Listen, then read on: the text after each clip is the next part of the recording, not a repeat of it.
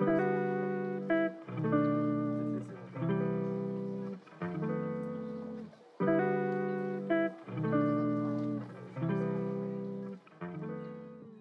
و وقت بخیر به دوستان و مخاطبین عزیز پیکو آرک من علی طیبی در اپیزود هفتم این پادکست با شما هستم تا کتاب متفاوت بلبشو رو با هم مرور کنیم و طبق قرارمون با نویسنده کتاب جناب آقای دکتر سعید خاقانی که افتخار میزبانیشون رو داریم به گفتگو بشینیم تا به بلبشوی حاکم بر معماری و شهرسازی اطرافمون بپردازیم. امیدوارم تا انتهای پادکست ما رو بشنوین و لذت ببرید.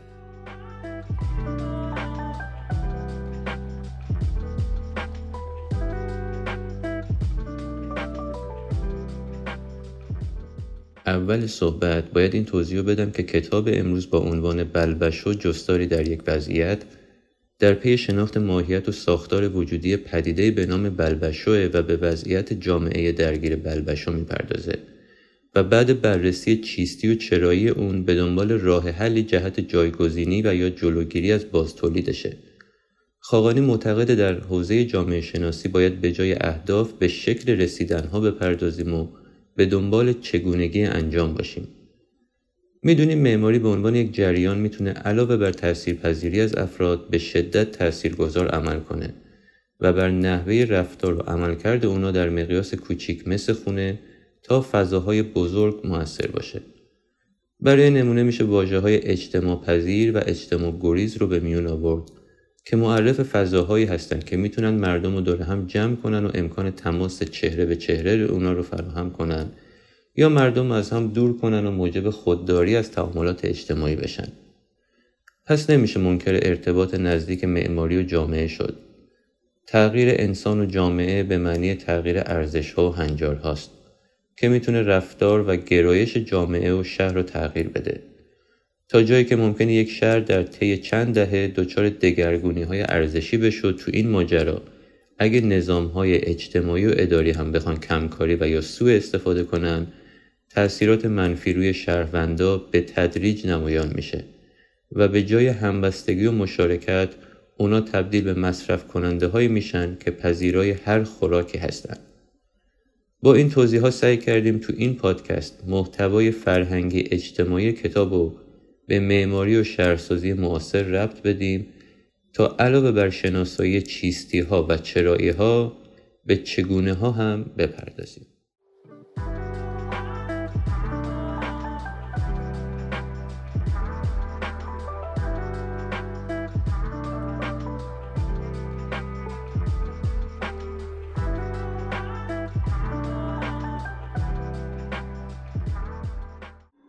سلام می‌کنم به سعید خاقانی عزیز. ممنون که وقتتون رو در اختیار ما گذاشتین. لطفا یه توضیح مختصر در مورد محتوای کتاب و انگیزه پرداختن به این موضوع رو برای ما بیان بفرمایید. به نام خدا. اگه بخوام توضیح مختصری در مورد کتاب بلبشو بدم عنوان فرعی این کتاب ساختارشناسی ساختارهای ضعیف هست. اعتقادم بر این هست که یک وضعیتی وجود داره که من اسمش را بلبشو گذاشتم که میان ساختارهای خیلی شکل یافته و وضعیت بینظمی مطلق هست. و فکر می‌کنم با مفاهیمی مثل فساد که این را یک موضع موقتی یا یک سرپیچی از الگوهای موجود نشون میده هم فرق می‌کنه بلبشو انگار یک وضعیت طولانی مدت یک وضعیتی که در خود سامان پیدا کرده یا به قول معروف میگن یک وضعیت نزد در بینظمی هست. نگاه دیگه ای هم که توی این کتاب داشتیم ساختارشناسی هست. بدین معنا که تلاش کنیم عناصر سازنده این جهان را بشناسیم و سپس روابط درونی و قواعد ترکیبی یک همچین جهانی را بشناسیم. پس اولین پیشمرزش این هست که این کتاب نگاه تاریخی نداره و یک موقعیتی را با یک نگاه ساختاری تجزیه تحلیل می‌کنه. انگیزه خودم را هم اگه بگم فکر می‌کنم این مفهوم توان بیان سهمی از ویژگی های جامعه امروز ایران را داره. حالا اینکه چه عواملی باعث شده که این ساختارها اعوجاج پیدا کنن و شکل بلبشو به خودشون بگیرن موضوعی تحلیلیه که توی کتاب بهش پرداخته شده. توی این کتاب اول بحث کردیم که این مفهوم بلبشو با مفاهیم آشنا مثل رانت و فساد و مسائل از این دست چه تشابه و تفاوتهایی داره؟ سپس توی همون بخش صحبت کردیم که فضا و زمان چه شکلی توی بلبشو ساماندهی میشه یا مدیریت میشه واژه بهتر. بعد توی دوتا بخش بعدی ابتدا به ساختار بلبشو پرداختیم بعدا به سوژه های بلبشو. توی ساختار بلبشو گفتیم که روله های اجتماعی یا نقش های اجتماعی چجوری ساخته میشن شکل روابط توی این جامعه چجوری هست؟ راند باندبازی قلم سازی چه شکلی شکل می‌گیره؟ و سپس در بر اساس یک مفهومی به اسم حلقه در مورد جامعه هیئتی و الگوهای اجتماعی هیئتی توی این جامعه صحبت کردم. توی فصل بعدی به سوژه, بل... سوژه های بلبشو پرداختم. رند، پارتیباز، آچار فرانسه، ریش سفید.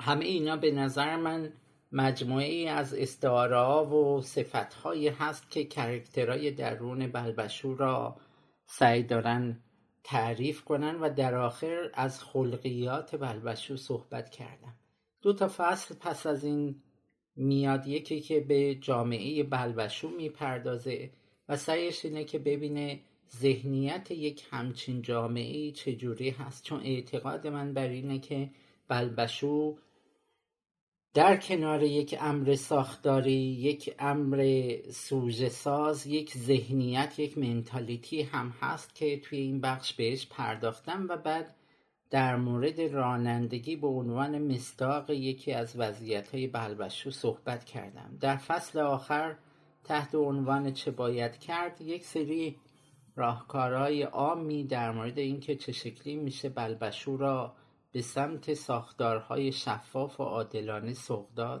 صحبت کرد. کتاب با یه مثال ساده و البته آشنا شروع میشه.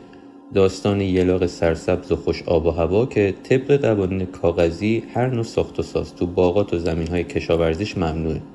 البته برای عوام. ولی خواص می‌تونن تا دلشون می‌خواد ویلا بسازن و جاده آسفالته بکشن. در حالی که بومی های منطقه هنوز به دیوارهای گلی و جاده های خاکی اونجا دلخوشن. جالبش اینجاست که این قانون مکتوب که مثلا برای حفظ محیط زیست وضع شده نه توان کنترل داره نه اجرا و مهار ماجرا تماما از دستش در رفته و ما تا مبهوت فقط به تماشای چگونه عقیم شدن خودش نشسته مسلما هیچ کدوم از ما هیچ وقت این انتظار رو نداریم که همه چی مرتب و کاملا قابل پیش بینی رخ بده اما یه وقتایی شاهدیم که این ساختار شکنی و ناهنجاری تا حدیه که خودش تبدیل به یه مکانیسم مستقل و ساختار روتین میشه که ما اینجا بهش میگیم بلبشو. در واقع بلبشو یه بار معنای منفی با خودش حمل می‌کنه و تو فرهنگ عامه به معنای بینظمی و هرج و مرجه. اما آیا این اوضاع موقته؟ متاسفانه باید بگیم خیر. موقت که نیست هیچ بلکه وضعیت قارش میشه که اتفاقا به خاطر حفظ منفعت بعضیا راه و چاه خودش رو پیدا کرده و به ثبات و پایداری هم رسیده. یه ساختار تغییر یافته با یه نظم کاذب یا بهتره بگیم کثیف. اگه بگیم همه چی طبق برنامه پیش میره دروغ نگفتیم و حتی بگیم اینجا چیزی سر جاش نیست باز هم راست گفتیم. این می‌تونه بهترین تعریف واسه یه وضعیت اشتباه تثبیت شده یا همون بلبشو باشه.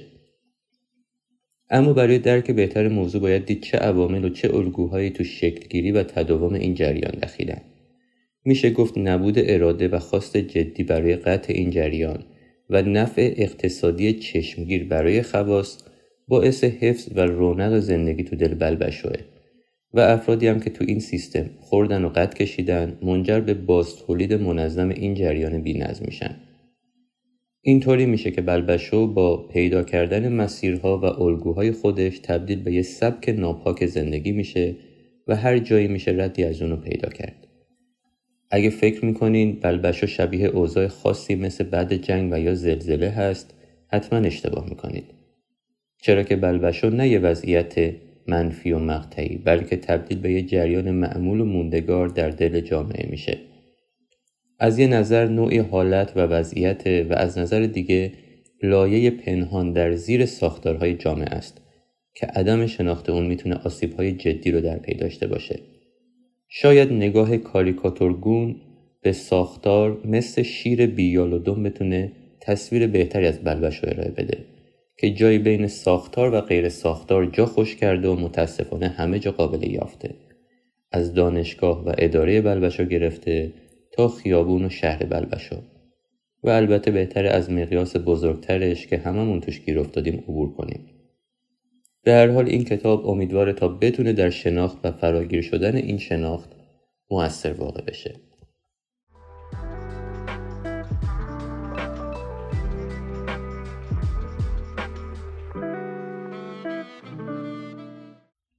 خاقانی برای توضیح بیشتر این جریان تو فصل اول که مربوط به پدیدارشناسی بلبشوه سراغ چند تا واژه قابل تعمل مثل فضا و زمان و آشوب و فساد میره.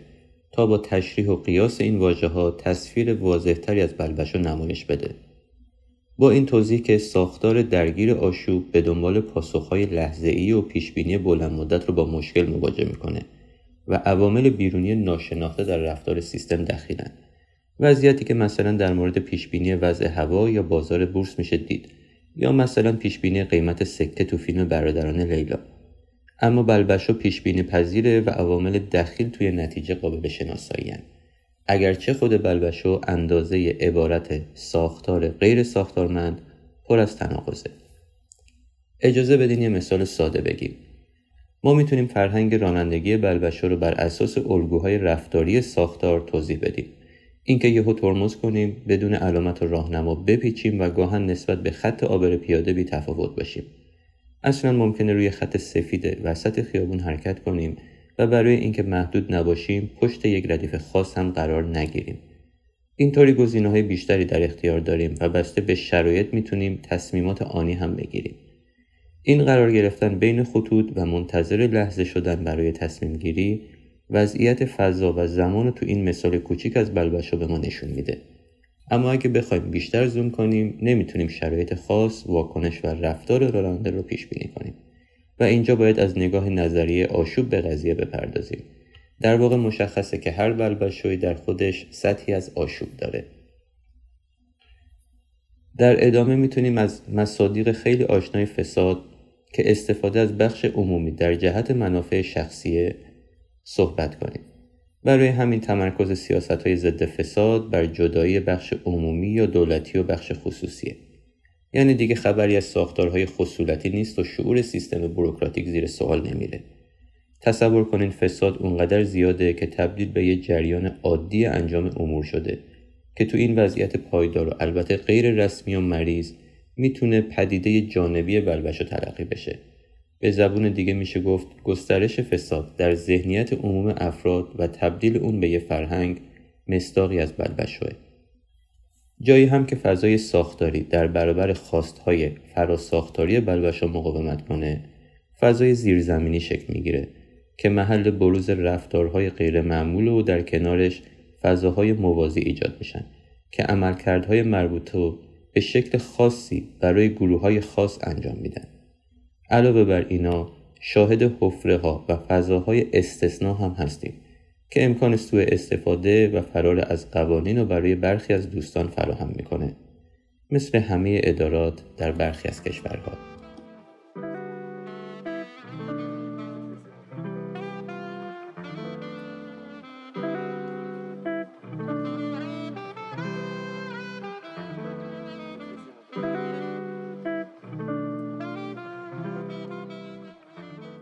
لطفا در مورد مصادیق بلبشو در معماری و شهرسازی معاصر ما توضیح بفرمایید. در مورد پرسش دوم که مستاخهای بلبشو توی حوزه معماری چی هست هرچند من توی این کتاب سعی کردم فراتر از مسئله فضای معماری صحبت کنم ولی بلبشو دو تا ویژگی عام داره. یکی اینکه در با اینکه در ظاهر ساختارهایی داره ولی یک سازوکار پنهان درونی هم داره و این دوتایی ظاهر و باطن خیلی شاخص توی تعریف بلبشو. و دوم اینه که حوزه عمومی را در جهت منافع شخصی استفاده می‌کنه. هرچند این تعریف مشابه فساد هست ولی فساد یک امر اتفاقیه و بلبشو یک شکل پایدار از مدیریت فضای عمومی هست.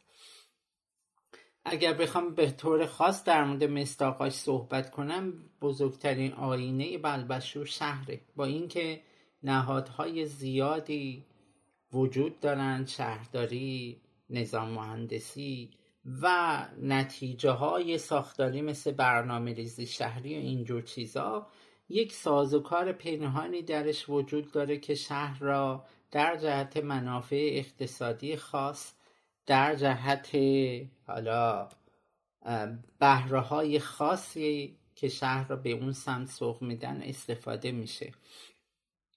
نتیجه بلبشو ساختارهای سالم به سمت پیچیدگی میرن و امکان کنترل فضاهای پیچیده دارن. محصولاتشون پیچیده میشه و رشد پیدا می‌کنن. بلبشو ساختارها را توی حد ضعیف نگه میداره محصولاتش هم همینطوره. امتداد ساخت و ساز برنایی توی معماری و به همریختگی درونی فضاهای معماری و شهرسازی ما مهمترین مصداق این بلبشوها هستند فکر می‌کنم فقط کافی آدم به عدم, عدم موفقیت برنامه های شهری نگاه کنه. هرچند گفته میشه که این برنامه ها هستند که مشکل دارن ولی سهم عمدهش هست که خود جامعه بلبشو امکان و یا خواست حرکت در مسیر برنامه ها را نداره چون برنامه ها دست کم روی کاغذ شفاف کار می‌کنن سعی می‌کنن چیزی به, به شکلی به مفهوم عدالت بپردازن ولی بلبشو یک همچین چیزی را نمی‌خواد. حالا بعد از شنیدن این توضیحات شاید بتونیم این جریان رو تو رشته خودمون جستجو کنیم و بهتر از قبل شکل و شمایل و به اصطلاح سیمای ساختمون و شهرامون رو درک کنیم و بعد مشاهده چگونگی به چرایی داستان هم پی ببریم. می‌دونه و خیابونایی پر از جداره های زننده خط آسمون ناجور و غیر قابل پیش بینی که البته همین خاصیت غیر قابل پیش بینی بودن تو کوچه ها و خیابونای یک شهر خودش قابل پیش بینیه و این یعنی ما می‌دونیم که داریم وسط بلبشوی معماری و شهرسازی زندگی می‌کنیم که البته حتم وقوع موارد فوق برای ما از روز هم روشنتره. مواردی که گاهی ناشی از نبود طرحها و قوانین سریح و تعیین تکلیف کننده است گاهی به خاطر وجود تبصره های خندهدار پای قوانین گاهی به خاطر عدم حساسیت و شاید حواس پرتی عمدی دستگاه های زیربط که این خودش ما رو یاد برخی از مصادیق بلبشو میندازه. یعنی ما مطمئنیم که می‌تونیم با رد کردن ماده صد شهرداری به شکل قانونی قانون رو دور بزنیم و تازه بفهمیم فضای بلبشو چقدر خود متناقضه. و بالاترین مرجع رسمی ساخت و ساز و حفاظت شهری یا کارچاقکنهای داخلش چقدر قانونی و شسته رفته می‌تونن فضا و سیمای شهری رو از بین ببرن و حق داشتن نور طبیعی، فضای سبز و امکانات کامل حمل و نقل عمومی رو برای ما تضعیف کنند و این روند با خیال راحت طی دهه ها تداوم پیدا می‌کنه و همه هم می‌دونیم که این اتفاق نباید میافتاد. نویسنده در ادامه ساختارشناسی و چیستی بلبشو با طرح این سوال که چه جوامعی بلبشو می‌سازند به دنبال چرایی موضوع میره و از این منظر به قضیه نگاه می‌کنه. غیر از دلایل فرهنگی و اجتماعی جوامع سنتی که به نظم ساختارهای مدرن تن نمیدن یکی دیگه از دلایل ایجاد بلبشو قطعا می‌تونه تامین و تضمین منافع گروهی خاص باشه که به شدت مراقب این جریان هستند و برای تداومش هم هر کاری می‌کنن با این مثال که عدم وجود تعریف فضای مشخص در ساختارها که باعث میشه هر کس ساز خودشو بزنه و فضای فرضی خودشو پیاده کنه و فقط هم به منافع خودش فکر کنه. مثل دستفروشی که با بساط کردن توی پیاده رو اونجا رو به نفع خودش ثبت می‌کنه و یا خونه ای که به عنوان حوزه خصوصی به حوزه عمومی تعرض می‌کنه. به خاطر اینکه قانونی برای کنترل وجود نداره و یا دست افراد توی تفسیر قانون بازه. نتیجهش هم میشه خط آسمون شهری بلبشو و لبه های شهری ناجور. البته این نبود قانون می‌تونه بعضی وقتا منجر به بروز رفتارهای مثبت هم بشه. مثل کوچه‌ای که شهرداری هیچ توجهی بهش نمی‌کنه و ساکنین کوچه ترجیح میدن بر اساس فرهنگ نظافت و همسایهداری خودشون دستی به سر روی کوچه بکشن. پس بلبشو بیشتر تو بستری شکل می‌گیره که مرز فضاها به وضوع تعریف نشده. و یا موجود زندهی برای کنترل وجود نداره. اینم باید در نظر بگیریم که بعضی از مسئولین هم فضای کاری رو مثل اتاق شخصیشون می‌دونن. هر طور که می‌خوان رفتار می‌کنن و حس مالکیت خاصی بهشون دست میده که این خودش یکی از دلایل ناکارآمدی خیلی از سیستم هاست.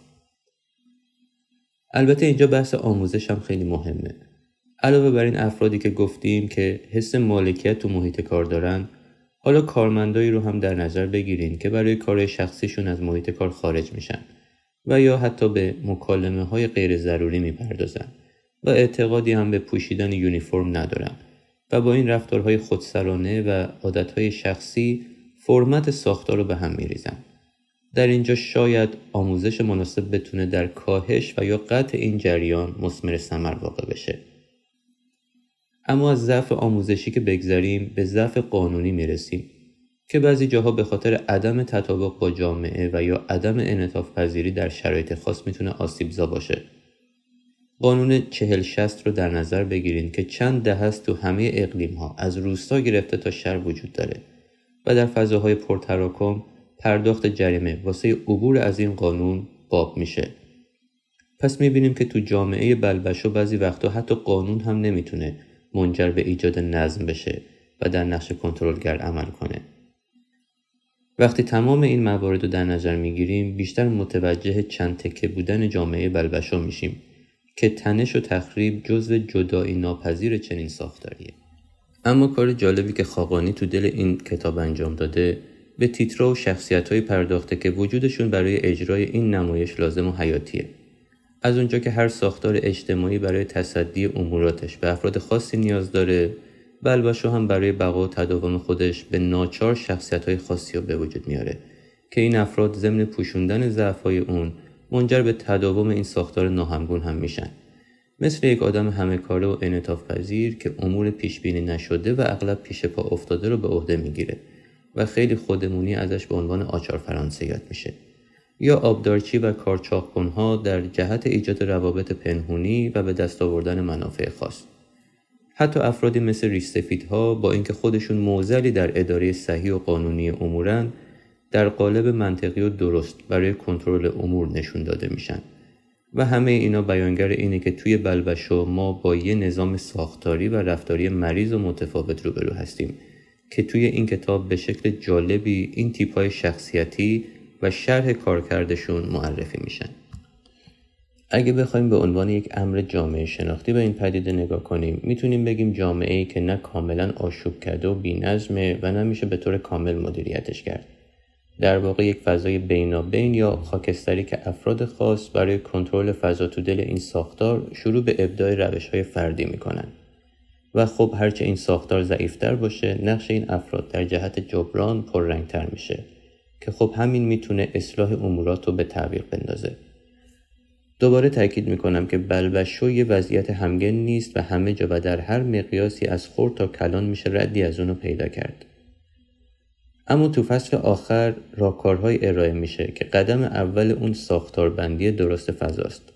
طوری که به قول آرنت بتونیم به شکل انسانی در کنار هم زندگی کنیم که این خودش مستلزم آموزش افراد تا بتونن به درک صحیحی برسن که ساختاربندی درست قطعا به نفع هم است و نباید طوری پیش بره که فقط منافع عده کمی تمین بشه البته لازمه که این فضا از امکان شفافیت و بیان آزاد هم برخوردار باشه و چقدر خوبه که اجازه ندیم تا بلبشو شکل طبیعی به خودش بگیره و بتونه تبدیل به فرهنگ حاکم بشه. شاید شرط لازم برای تقابل با پا گرفتن چنین وضع ناجوری حفظ و احیای قانون باشه. اما خب این هم به تنهایی کافی نیست. چرا که شناخت فرم اجتماعی هم اهمیت زیادی برای احیای قانون داره. در آخر اگه بخوایم منصفانه تر به این موضوع نگاه کنیم می‌تونیم رگه های مثبتی هم تو دل بلبشو ببینیم. همونطور که بروکراسی شهرهای خسته کننده مدرن نشون میدن ساختار کاراترین الگوی اجتماعی نیست. مثلا افراد رو کاملا در نقشهای کارکردی تعریف می‌کنه که سازمان روی اونها سواره این افراد بی احساسن و نسبت به بعضی شرایط خاص بی تفاوت میشه گفت بخشی از بلبشو نشونه مقاومت در مقابل همین عدم کارایی ساختار هاست. منتها از مسیر و روش غلط که بلبشو رو تبدیل به مرحله عقب افتاده و پیشا ساختاری کرده. باید حواسمون باشه شاید بتونیم کم و کسری های این ساختار رو با طراحی سیستم های پیچیده تر، کاراتر، منعطفتر و البته انسانی تر جبران کنیم تا اینکه بخوایم برای در امان موندن از شر این داستان بخشی از این بازی بشیم.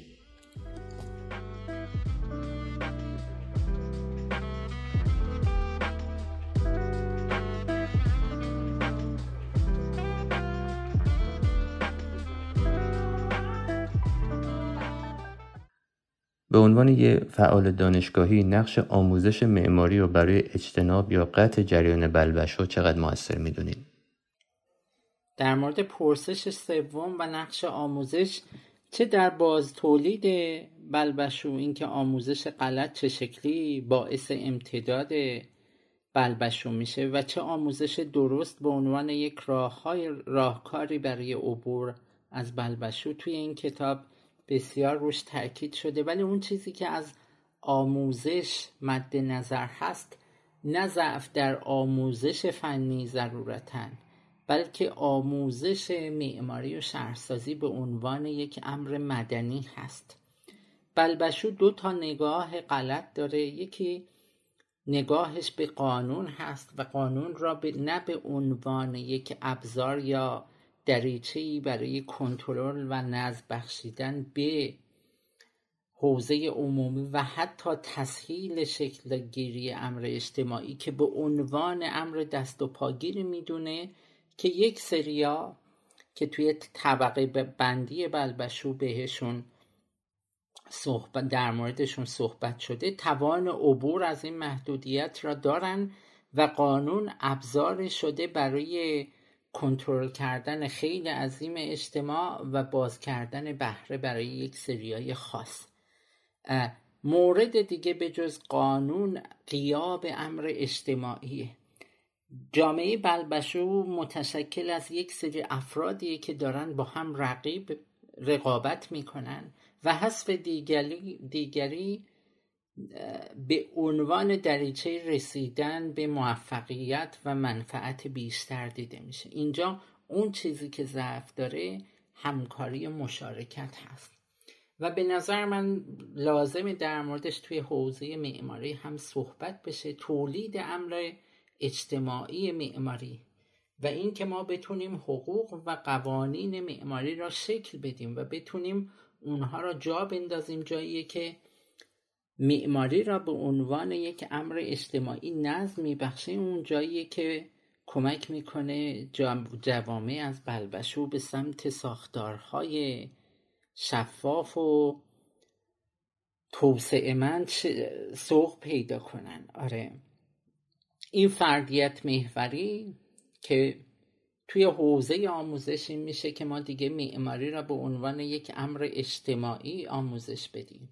و تأکید بر قوانین معماری و فکر کردن در مورد توسعه اونها به عنوان ابزاری برای شکل دادن حوزه جمعی معماری و نه امور دست و پاگیری که ما آزادی را در عبور از اونها بدونیم اون چیزیه که شاید انگاره بلبشور را از حوزه معماری و شهرسازی دور می‌کنه. چه نظری در مورد افراد مخرب ساختار چه تو فضای دانشگاهی و چه تو فضای اجرایی دارید؟ در مورد پرسش چهارم در مورد سوژه های بلبشو بله توی این کتاب تیپ های متفاوت از سوژه های بلبشو را اس بردیم زرنگ، رند، آچار فرانسه، عامل مالک، پارتی باز، واسطه، ریسفید و چند مورد دیگه. ما فکر می‌کنیم که بلبشو یه ساختاریه که دارای فضاهای خاصی هست. یه فضای فراقانونی فضاهای موازی قانون فضاهای زیرزمینی حفرههایی درون قانون و یک سری ساختارهای فضاهای فراموش شده. به حسب این فضاها یک سری سوژه هایی هم تولید میشه. زرنگ کسیه که می‌تونه از حفره های درون بلبشو جهت بالا بردن منفعت خودش استفاده کنه. دلالی یک جور زرنگی خونده میشه. خوندن قواعد جامعه بلبشو زرنگی دونسته میشه. رند کسیه که با ساختن یک ظاهر گول زننده و یک باطن متفاوت خودش را توی ظاهر این ساختارهای بلبشو جا میده و شروع می‌کنه منفعت شخصی برای خودش بسازه. یکی از نشونه های بلبشو نهادهای قدعی شکل انگلوار کنار سازمانهای عمومی به توسط افرادی که دارن توی نهادهای عمومی کار می‌کنن و از این ساختارهای عمومی در جهت منافع شخصیشون استفاده می‌کنن.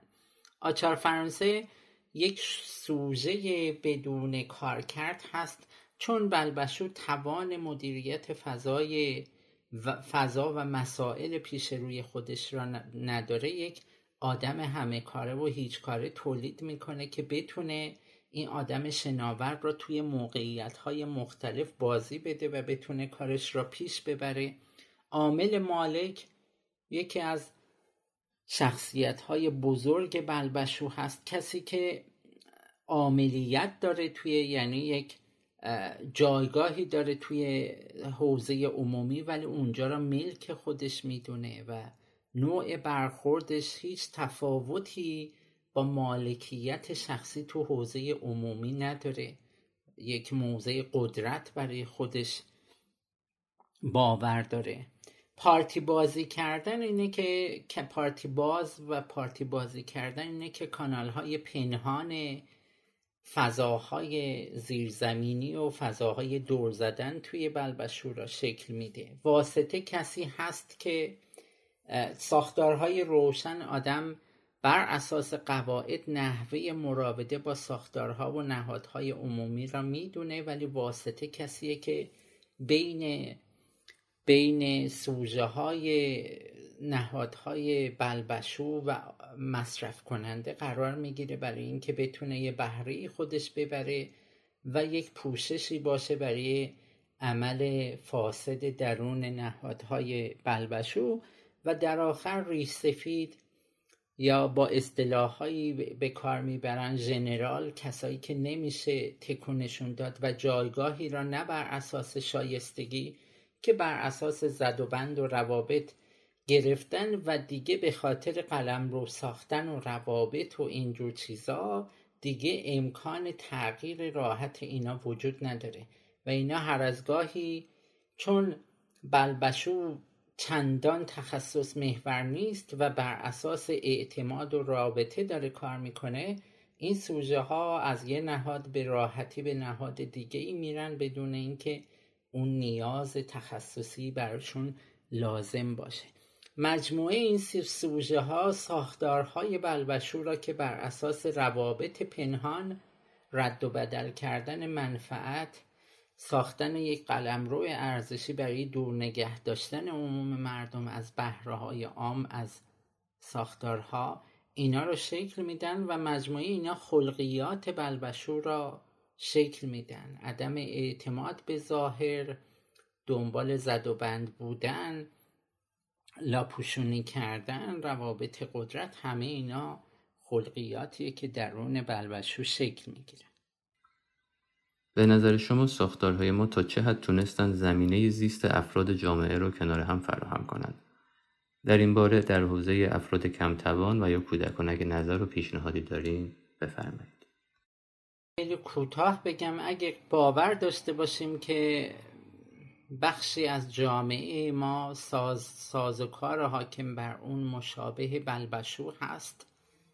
اینه که خب بلبشو مثل یک ساختار درست شفاف نیست دموکراتیک نیست و توان تقسیم منافع برای همه و تسهیل امور برای همه رو نداره. و برای همین خیلی ساده میشه بگی که exclusive هست. یعنی یک سری رو از خودش میرونه اخراجی داره و دسترسی منافع برای یک سری محدود شده.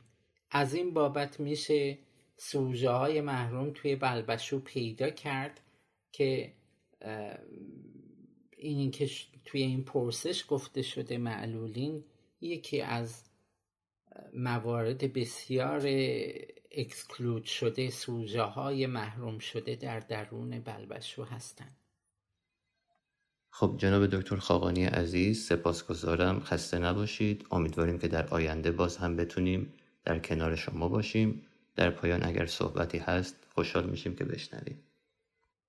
به عنوان یک توصیه نهایی واقعیت اینه که این کتاب یک عکس عمل بود به خاطر مسائلی که من توی جامعه خودمون می‌دیدم و فکر می‌کردم تا این مسائل حل نشه بسیاری از توصیه هایی که و کارهایی که داره انجام میشه توی این چرخه بزرگ میافته و هیچ وقت به نتیجه دلخواه نمی‌رسه. بلبشو مثل یک جعبه سیاهی میمونه که خروجیهاش با ورودیهاش هیچ تناسبی نداره. تمرکز روی ورودی ها به این معنا نیست که ما همیشه اون خروجی هایی که می‌خوایم داشته باشیم تا این جعبه سیاه باز نشه و سازوکارهاش فهمیده نشه.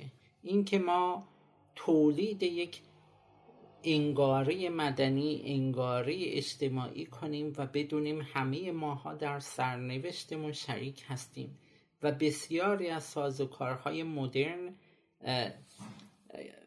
نتیجه نگاه خردورز انسان مدرن هست برای اینکه بتونه جامعه خودش را شکل و شمایل درست بده و توی از جامعه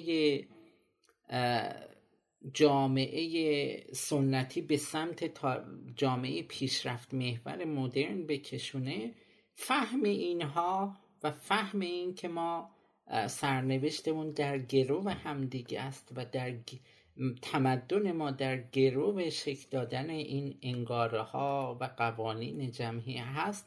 این فهمه کمک می‌کنه که ما کم کم این جعبه سیاه را بندازیم دور و جاش. یک ساختار مشخص و شفاف بذاریم. و این به همه جای زندگی ما مربوط میشه. به تصور ما از حاکمیت و تصور حاکمیت نسبت به جامعه تصور ما نسبت به قانون تصور ما به شهروندا و افراد دوروبر خودمون و تصور ما از مفهوم موفقیت مفهوم سعادت. همه اینا با هم دست در دست هم داره. باز تولید و صحبت کردن در مورد اینها کمک می‌کنه که ما از این وضعیت پیچیده و سردرگم که برخیا به اشتباه واژه گذار روش گذاشتن. ما سازوکار جامعه دیروزمون از دست رفته و هنوز درک باید و شاید از ساز سازوکارهای مدرن پیدا نکردیم و اسم این وضعیت بینابین را گذار گذاشتیم. ولی مسئله این هست تا ما واقعا آگاهی پیدا نکنیم به این وضعیت بینابین این ضرورتا گذر نخواهد بود و ممکنه منجلابی بشه که ما برای همیشه درونش قوتور خواهیم بود. تا این فهمه شکل نگیره و این فهمه هم یک جور انتظار برای یک نقطه ایدئالی هست که اونجا همه چیز گل و بلبل و بهش دایم بشه نیست. این فهمه کمک می‌کنه ما اونجایی که هستیم در سطح خودمون و در حد امکانات خودمون بتونیم تغییراتی ایجاد کنیم یا همون عملایی که انجام میدیم را در راستای درست انجام بدیم برای اینکه بتونیم از این وضعیت در